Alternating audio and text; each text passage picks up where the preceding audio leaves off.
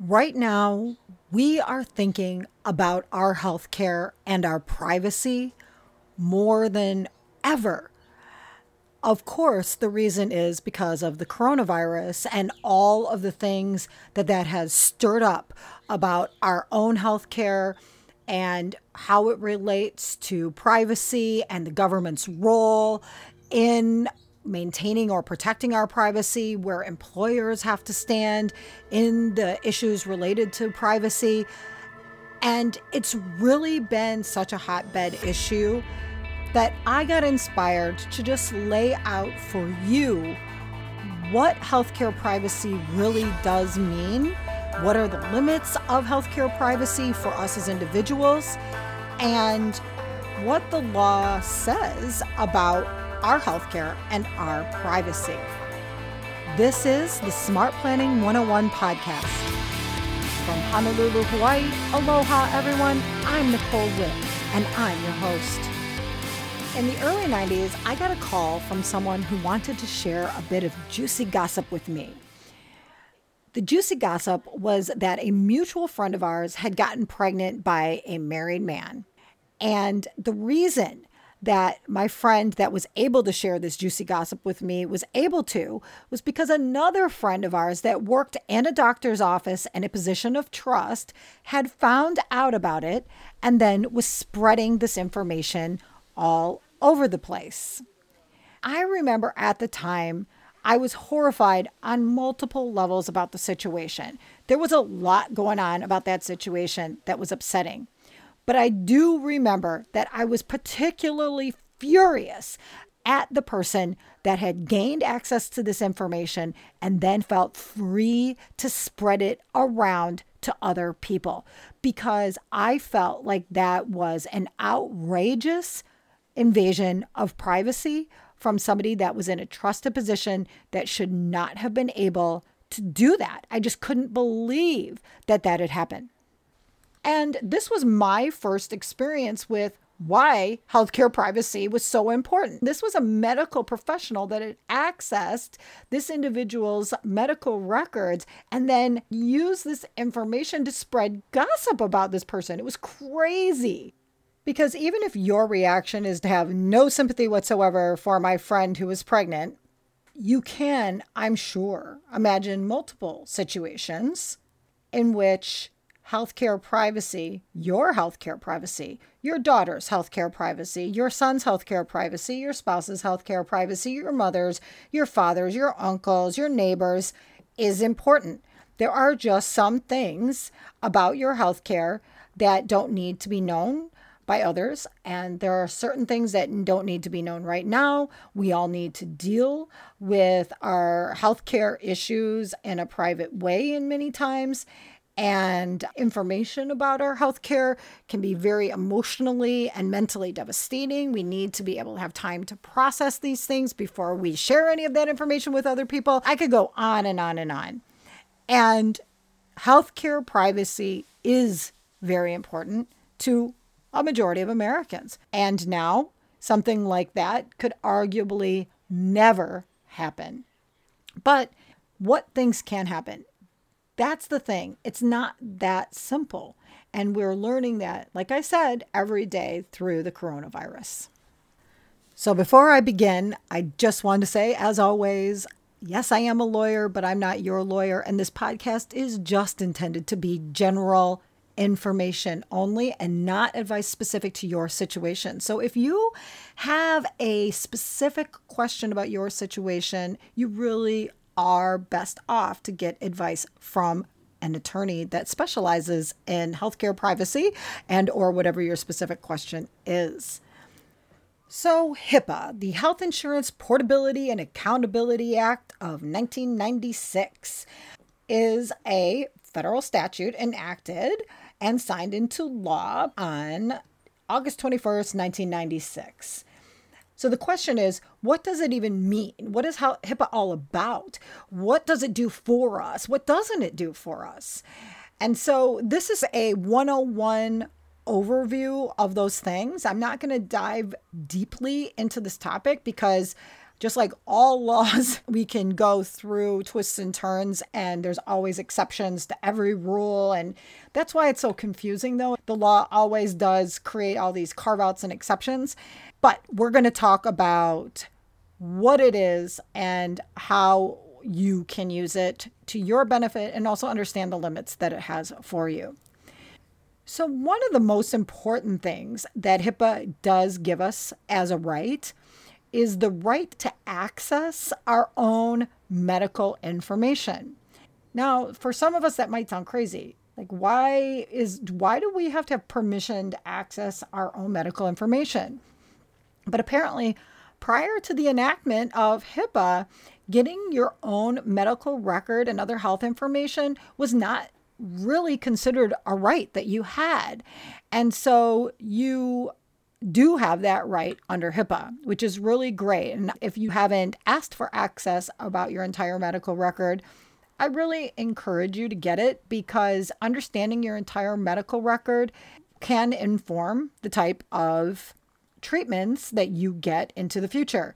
And I'll just tell you this on a personal level. I experienced this because I got very sick in 2015 and I subsequently discovered that information that was in my prior health record was coloring the way that the doctors that were treating me for the illness that I had because they were taking information that was in my prior health record and applying it to the current situation where it really was not applicable. And I did not know that until I was in the middle of this huge health crisis. And it was only after I realized that this particular information was in my healthcare record that they were using that in, in a way that was not helping the current situation that I was in.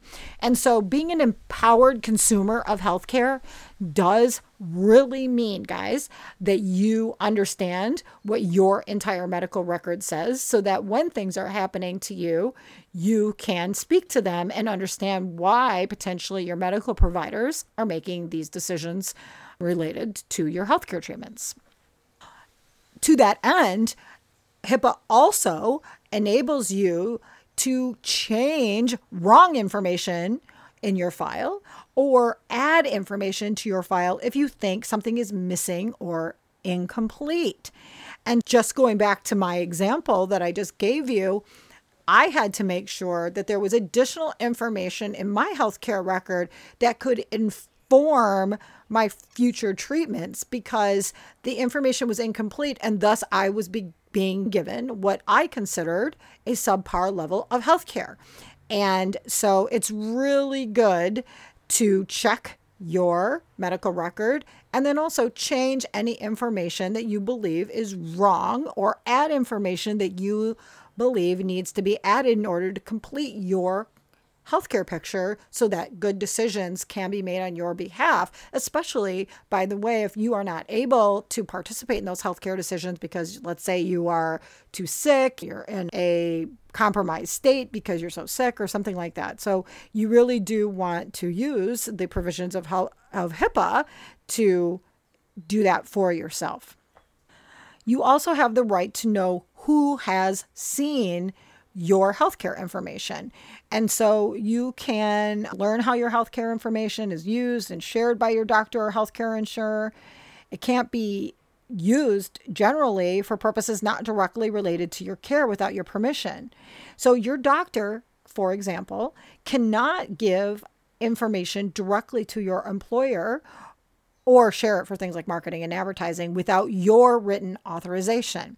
You can give permission for your doctor to share that information, but if you don't give permission, your doctor's not able to just do that unilaterally. So that is something that you have the right to under HIPAA. Also, HIPAA allows you to let your providers or healthcare insurance companies know if there's information you don't want them to share. For example, you can ask that your health information not be shared with certain people, groups, or companies. But be aware that they don't always have to agree to do with what you ask, particularly if it affects your care. And so you need to understand that, but that's worth having a conversation with your doctor about if you want information to be restricted, then can it be restricted? Do they believe that it affects your care?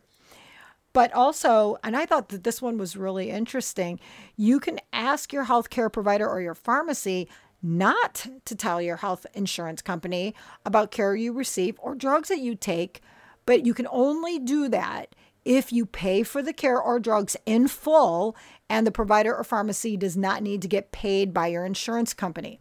So you can restrict information to your insurance company, but then the key to that is then you have to be paying for those services in full. The people that have to follow HIPAA, though, this is one of the things I think most people do not understand and is what causes a lot of turmoil right now in the media and other places is who has to follow HIPAA?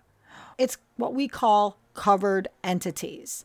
And covered entities under HIPAA are not as broad as most of you think. Covered entities are specifically healthcare plans like insurance companies, HMOs, company health plans, government programs that pay for healthcare like Medicare and Medicaid, health plans. So that's one covered entity.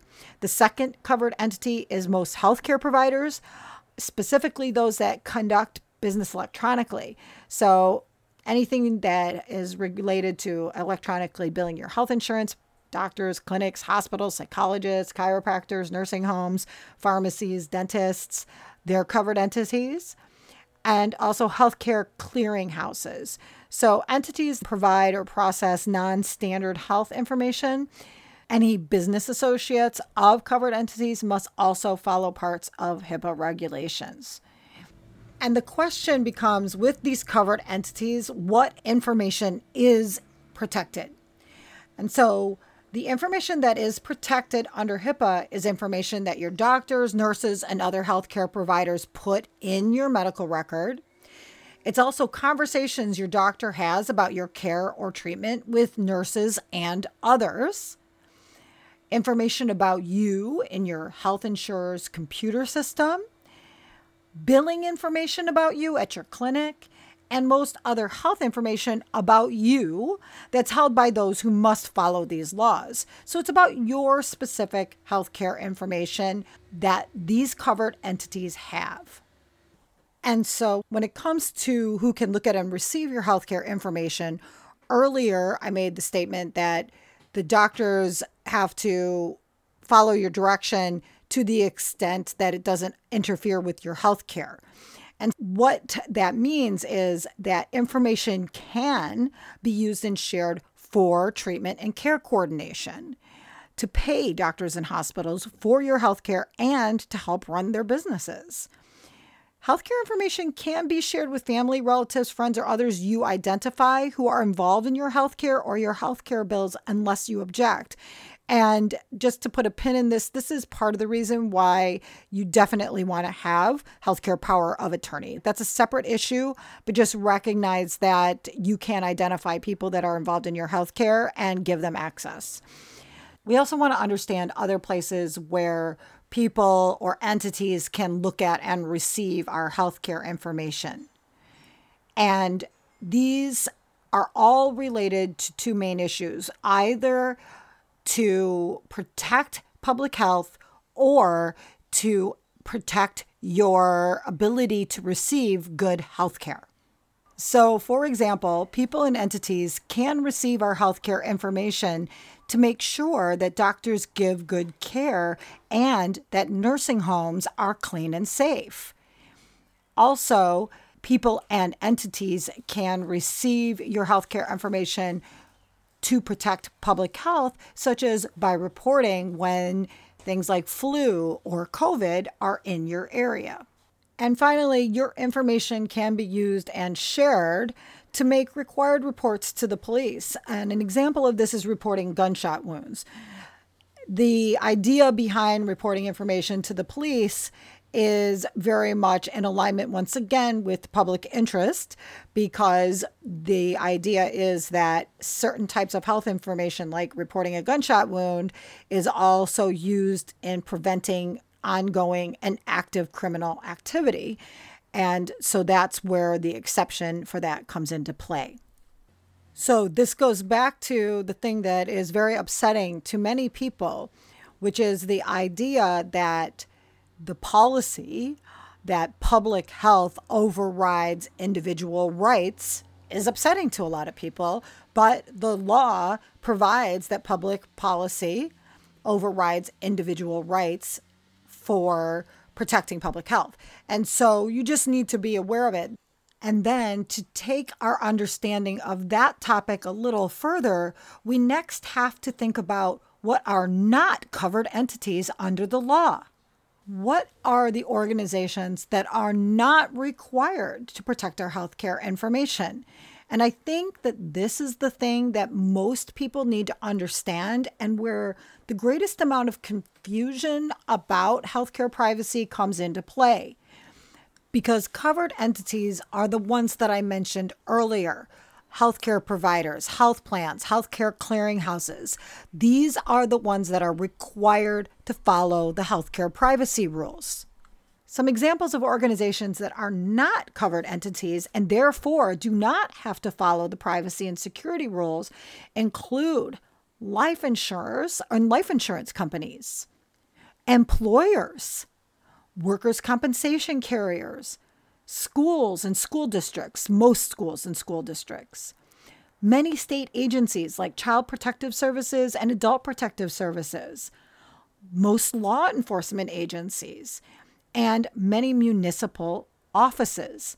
And so, understanding that your employer doesn't have to follow HIPAA privacy and security rules. The information that your employer receives from a covered entity might be protected by HIPAA, but you might be required by your employment to give that healthcare information in order to keep get or maintain your employment, and that your healthcare information is not protected for the purpose of that. You would have to voluntarily give that information up, but the idea is that your employer can ask you for it and you can say no, but then the employer is not required necessarily to respect the fact that you did not provide it. So for employers, HIPAA is not the governing law that protects an employee's healthcare information. That actually falls under, for example, the Americans with Disabilities Act, which does require that employers that obtain disability related medical information about an employee they have to maintain it in a confidential medical file that is kept separate from the employee's personnel file. And so, for that instance, such information may be disclosed only in limited situations and to individuals specifically outlined in the Americans with Disabilities Act regulations. These individuals would include supervisors and managers who need to know about necessary work restrictions or accommodations, first aid and safety personnel if a disability might require emergency treatment, and government officials investigating compliance with the ADA. But just recognize that those are two separate laws and the requirements under them are different. And that interconnectedness and the difference between that is where so much of the confusion often comes into place. There is another law that does protect employee health information. This is the Genetic Information Non Discrimination Act. This requires employers that acquire an employee's genetic information to treat it as a confidential medical record in a separate medical file. And so there's this interplay of multiple laws that do protect you in your medical information, but it's just recognizing how does that flow of information go? What are the laws that do require that? And so the ADA does protect certain medical information, specifically disability related medical information about an employee, but it doesn't protect in the same ways and for the same reasons that HIPAA does.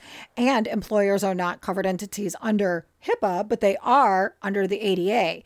And so this is why this gets so confusing, right? Because there's so many different issues coming into play. This is where the balance of what your healthcare privacy is and who's required to respect it and understanding the differences of those things really comes in. I've had people say things to me like, I have a constitutional right to my healthcare privacy. And That's not exactly an accurate statement because there is a fundamental right to privacy guaranteed by the Fifth and 14th Amendments to the Constitution. And this fundamental right to privacy does protect against unwarranted invasions of privacy by federal or state entities. But that right is not absolute and it has to be weighed against the state or federal or even outside interests at stake. And so the key to this is just understanding that the right to privacy is not absolute. And there are arguments about when your healthcare privacy or any other privacy right can be invaded. And in fact, there are multiple exceptions that have been determined over the many years of legal wrangling about what privacy really means. And I think a lot of people really conflate or really believe that their right to privacy is 100% absolute. And I guess what I'm saying here is it's not. It simply isn't. And I'll give you an example of an exception that the law has carved out. In 1977, there's a case called Whalen v. Roe that went to the Supreme Court. And in this case, a group of New York physicians joined patients in a lawsuit that challenged the constitutionality of a New York statute that required physicians to report to state authorities the identities of patients receiving controlled substances, also known as Schedule II drugs. And so physicians allege that this breached doctor patient confidentiality. The patients allege that the disclosure was invasion of their constitutional right to privacy. And while the Supreme Court agreed that the intimate nature of a patient's concern about his bodily ills and the medication he takes are protected by the constitutional right to privacy, the court then went on to say that after balancing the state's interests, New York State's interests, that requiring the disclosures to representatives of the state that have responsibility for the health of the community does not automatically amount to an impermissible invasion of privacy. And so the court went on and upheld this statute because the state's interest and the health of the community overrode, in this specific instance, the individual right to healthcare privacy.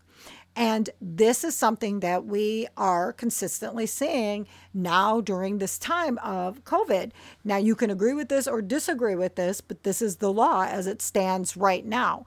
And so, this is just something that I think a lot of people don't understand because I consistently hear people that believe that their rights are absolute, and yet they are not. And this is just really important for everybody to understand that. And for everybody to understand how the law affects them. Because the better that you're able to plan, the better that you're able to navigate through the world, and the better that you're able to control your own environment. As always, thank you for listening. Do you have a question that you want answered on this podcast or an idea for one of my podcasts? I'd love to hear it. Visit smartplanning101.com forward slash connect and make sure to subscribe.